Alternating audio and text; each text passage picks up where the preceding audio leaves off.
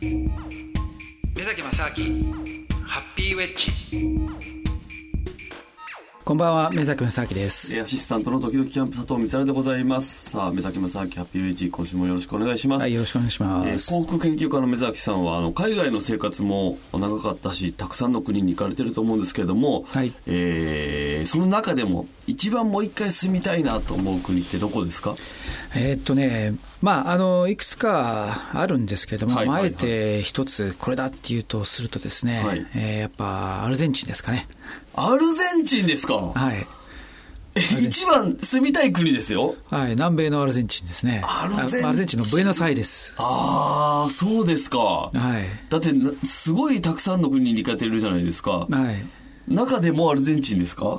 いや、そうなんですよ。あのー、まあ、いろいろね、アルゼンチンっていうと、イメージ的に、あのー、っていうか、どういうイメージあります、アルゼンチン僕は、あの、まあ、サッカーが強い国だというのが、まあ、大前提で大きくありますけど、僕は一度だけちょっと行ったことがありまして、はい、あのー、その時にですね、もう毎日あの肉を食わされたという イメージがありますので え肉が有名なとはい、ところなのかなみたいな。ちょっと僕はそこのその時のイメージが記憶がちょっと強すぎて、はい、ちょっともういいやって笑っちゃってるんですよね。でも肉美味しくなかったですか？いや美味しかったんですよ、はい、美味しかったのでやっぱ1泊2泊ぐらいはすごい良かったんですけど、うん。はい4日5日経ってくるたび毎日選択肢が肉しかなくて。あなるほどね。あ,、うん、あんまり肉食でもないんですかそうなんですよ。だからもうもう一度住みたいとなると、うん、ちょっとどうどうだろうなって言って目崎他にもいっぱい行ってるじゃないですか。もっといっぱいあったでしょアルゼンチン以外にも住みたい国。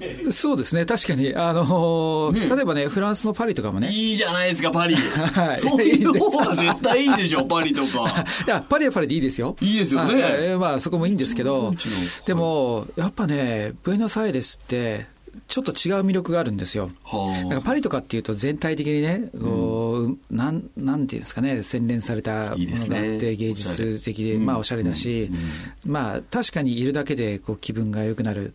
ような街でもあるわけじゃないですか。はい、はい、だから、まあそれ、それで一つの選択肢としてはあるんですけども、うん、やっぱね、アルゼンチンって、あのまあ、今おっしゃったように、そんなにあのじゃあ何が魅力だっていうふうにこう紙に書いたときに、はい、あんまりこう出てこないですよね。いや、そうでしょ いや、なんで住みたいですかいや、だから、そうなんですけども、やっぱりね、僕、もともとアルゼンチンに行った時って、あの、最初、スペイン語の勉強しようと思って、であの、まあ、南米を旅するにあたってね、やっぱりどっかでスペイン語を勉強しなきゃいけないと、はい、でじゃあ、どこがいいかなと思ったときに、最初あの、ベネズエラに行ったんですよ。ベネズエラ？はいあのまあ、南米でも一番北の方なんですけども、でベネズエラっても多分あんまり想像つかないですよね。わかんないですね、はい、何も多分ね、ベネズエラで何想像しますかって言っても。本当にもう何にも想像つかないです。ああ人情報もなかったです、今。そうですか。やっぱ、まあでも僕もあんまり変わんないんですよ。はい、で、だからこそ、そこに行けば多分誰もいないから、本当にスペイン語を勉強できるんじゃないかと思って行ったんですけども、やっぱりね、行ったらあんまり面白くなかったんですよ。ででで、行ってから、あの、ベネズエラのカラカスってあの首都なんですけどね、そこが、もう世界でもトップレベルで治安が悪い都市だったんですよ。でで、なんか雰囲気も怖そうで、あなんかこれ大丈夫かなと思って、で、行った時に泊まる場所もなんか全然なくて、で、たまたまあの僕の友達のスペイン人に、あのいや、今、スペイン語勉強しようと思って、ベネズエラにいるんだとかって言ったら、うん、アホかとか言われて お前、何やってるんだと、スペイン語を勉強するんだったら、ブエノスアイレスに行くべきだろって言われて、それで、え、なんブエノスアイレス、え、ななんで？っていうふうに言ったら、彼は、いや、スペイン人にとってブエノスアイレスっていうのは、憧れの地なんだと。あそうはい、でもう24時間ね常にいろんなことが起こっていて、うん、もう本当に楽しい街だから、お前が行くんだったら俺もすぐ遊びに行くからとかいうぐらいのことを言われたんですよ。で、だからスペイン人がいるんだったら、いや、それはありかなと思って、もう、あの1週間も経たないうちにあのベネズエラをカットしてでじゃあベネズエラス行くぞっつって行ったんですよ。はいはいで行って、まあ、スペイン語の勉強を始めたんですけどね、うん、でなんだかんだ言って1年半ぐらいいたんですけども最初は本当に数か月のつもりだったんですけどでやっぱり何かっつったら実はね単語にはまったんですよ。アルゼンチン単語。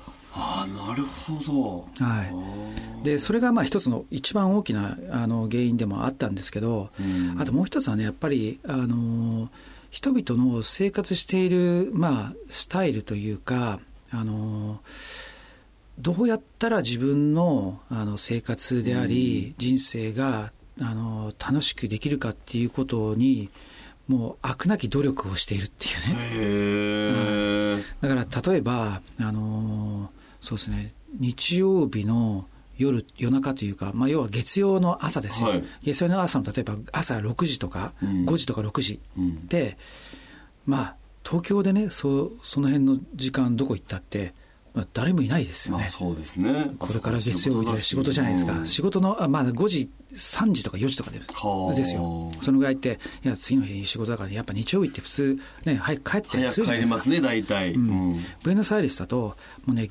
月曜の朝3時とか4時とか5時とか、もうね、人でいっぱいなんですよ。え？ー、カフェとかが。そんな時間に？はい。で、何してんのかよくわかんないんですよ、彼ら。え、よくわかんないけど、はい。えだってすごい遅い時間ですよね。うん。翌日仕事仕事始まるの遅いんですか？だね仕事もしてるんだかしないんだかよくわかんないんですよ。はあ、はい、そうなんだ。でなんていうんですかね。例えばあのいろんな物乞いの人とかも、うん、まあ物乞いとちょっとねあの線引きが難しいかもしれないんですけどもあのバスとか行ったらあのちっちゃい変なガム売ってたりとか、ね、はいはいはいはい、い。るじゃないですか。で、ね、それってまああのそういう人たちがじゃあどういう生活してるかっていうと、うん、その辺のお店行って例えば1個そうですね50円とか100円ぐらいのガムを買って、はいそれを120円とか130円とかでバスの中とかで売るわけですよ。でそれが、まあ、いくつかねあの30個ぐらい売れれば、うん、まあ、ギリギリそれで生活できるわけですよ。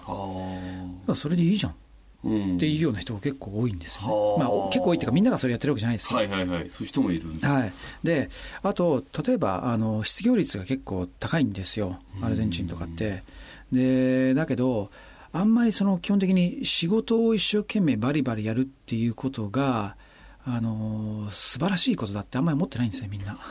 そうか、うん、その感覚がそうか。日本人と大きく違いますねそう考えると、うん、そうですね。なんか勤勉さに対して価値をあんまり持ってないというかね。ああ、そうだ、なるほど。